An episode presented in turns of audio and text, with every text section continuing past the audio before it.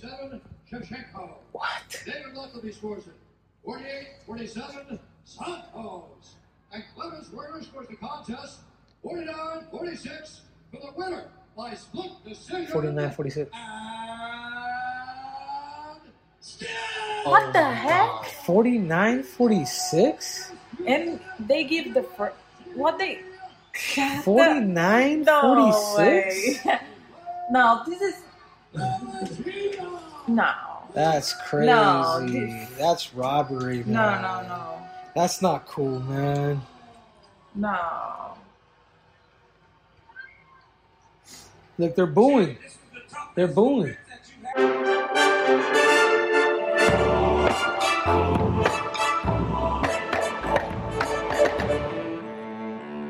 Welcome back to the Triple C and Schmo Show. I'm the Schmo. My partner's got Olympic gold medal, the champ champ in the UFC, the future Hall of Famer, Mr. Henry Cejudo. What's up, Shmo? Let's get this ball rolling because time is money and money is time. Oh, yes, it is. We just finished watching UFC 275 Triple C. The Schmo's going to give you the flowers right off the bat. Yuri Prochazka and Weili both won, both came to fight ready and worked with you. Yeah, man, yeah, dude. I, I tell you what, Shmo, I'm uh, I'm happy, man. I'm I'm happy they've, you know, I've been a little little little part of what they've uh what they've been able to accomplish, man. Congratulations to Zhang Wei Zhang Weili. Just a lot more strategic, very tactical now. Like she, it really is Weili 3.0. We we used to call it 2.0, and all of a sudden she went back home to China, and now she's 3.0. So I, I I see she's starting to really understand the game. The distance, the wrestling was on point. We're going to get to that, but let's start off with the gold medal moment. We saw Yuri Prochazka and knew he submitted Glover Teixeira, rear naked choke, fifth round. You saw that coming, didn't you? I did, man. I did. I did. I did. God, th- th- that fight. Lying out of his teeth. Maybe just a little, but yeah, no, it was a, it was a, it was one of the fights that has, uh, it reminded me like of a WWE match. You know what I'm saying? It was like it, just the reversals that were going on in that The north south positioning. the north south position, dude. Anyways, I just saw a picture of that. Uh, I just saw a picture of that on uh, MMA Junkie or somebody posted that stuff. That thing looks funny. So if you haven't seen it, you guys look up that north south Glover Teixeira Yuri Pro Prochazka. Very graphic stuff, but uh, talk to the schmo for a second, man. What do you make of this fight? Ankalaev, I got Ankalaev. We talked about him. Dagestan wrestling, calling out Yuri already. Look at that matchup. Glover Teixeira still goes on. What do you make of everything from this fight and moving forward? I like him, man. There's uh, there's there's new. It, I think it's. I, I personally think for divisions, like as, as a competitor, I never want to let that belt go. But even for divisions, I think it's super cool when, or not super cool, but there's more storylines actually when uh, when the belt kind of keeps switching. You know what I'm saying? Because you're the, the division is uh, just just you know full of talent. You know it was like that, but right before Jon Jones came, remember like like the light heavyweight division. But once Jon Jones came, he reigned forever. And look, Jon Jones leaves, and the belt just keeps switching. Well, was this the fight of the year or what? And speaking of Jon Jones, some people may think that this compares to the Jon Jones Gustafsson fight in Uh, terms of all the excitement and legendary status. Yeah, different, different. I, I even thought there there's a lot more grappling in this fight, and that's crazy for as much as bloody as they were and like the stand up war that they had. There, it, there was really more grappling if you really think about it, like the fight as a whole. So it, it was a bit different, but it was but it was a lot alike too. Glover rocked Yuri. And then instead of keep hitting him with shots on the feet, he went for the guillotine. And then Yuri was able to escape loose. He ended up on top.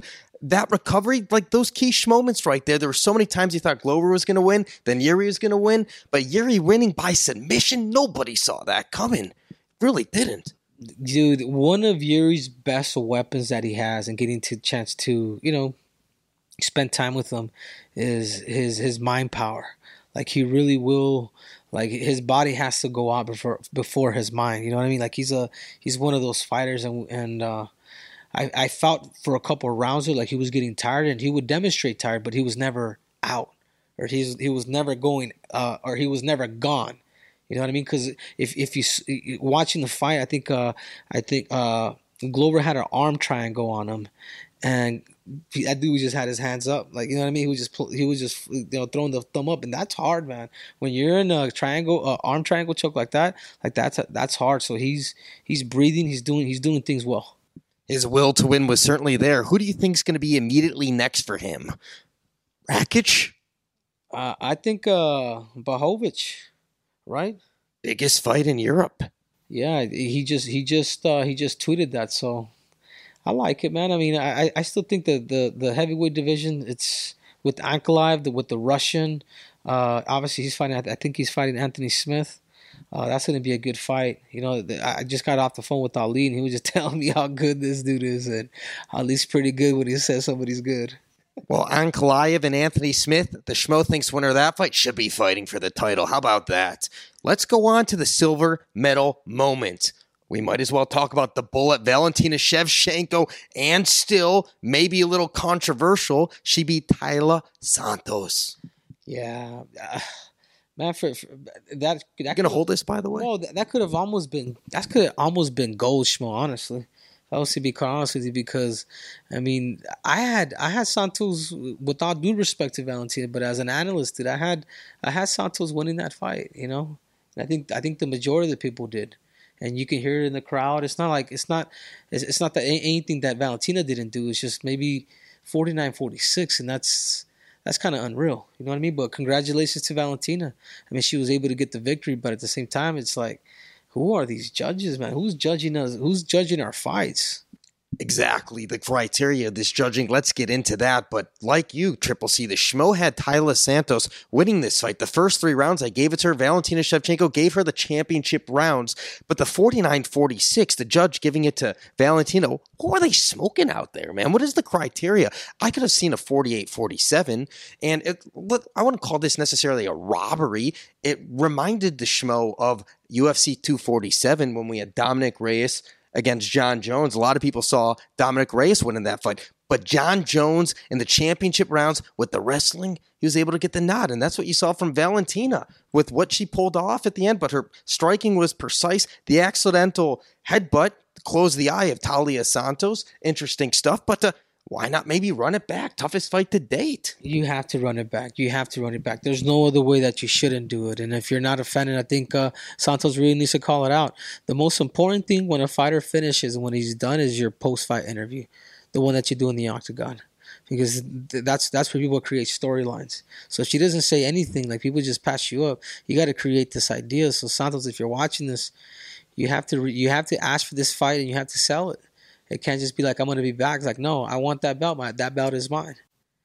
Well, that's what Michael Chandler did in his post fight after knocking out Tony Ferguson, calling for Conor McGregor, saying he'd do it at 170. The boss man, Dana White, likes that fight. So if Conor McGregor returns to fight Michael Chandler, it's what he did in the post fight in the octagon. So, Valentina Shevchenko, man, Taila Santos. But I will say this, Schmo, Valentina Shevchenko will come back different. Like you know, like yeah, she did leave with the belt, but it, it could have been, it could have gone the other way too. And I think everybody knows that. Um, but I, I think the Valentina being the competitor that she is, she's gonna come, she's gonna come back better. Do you think this does anything to lose the lust for the trilogy fight between her and Amanda Nunes? But obviously, Amanda Nunes has a big fight against Julianna Peña. Maybe, but but listen, I mean, everyone's been talking about seeing that fight at some point sooner or later. Yeah, yeah, yeah. But uh, there's still a lot of talent at 125. 135, not so much for women. You know, because Amanda has beat pretty much all of them. But at 125, you have Grasso, you have uh, Aruja, I believe her name is. Am I saying it right? Viviane Araujo. Yeah, Araujo. Yeah, you have her.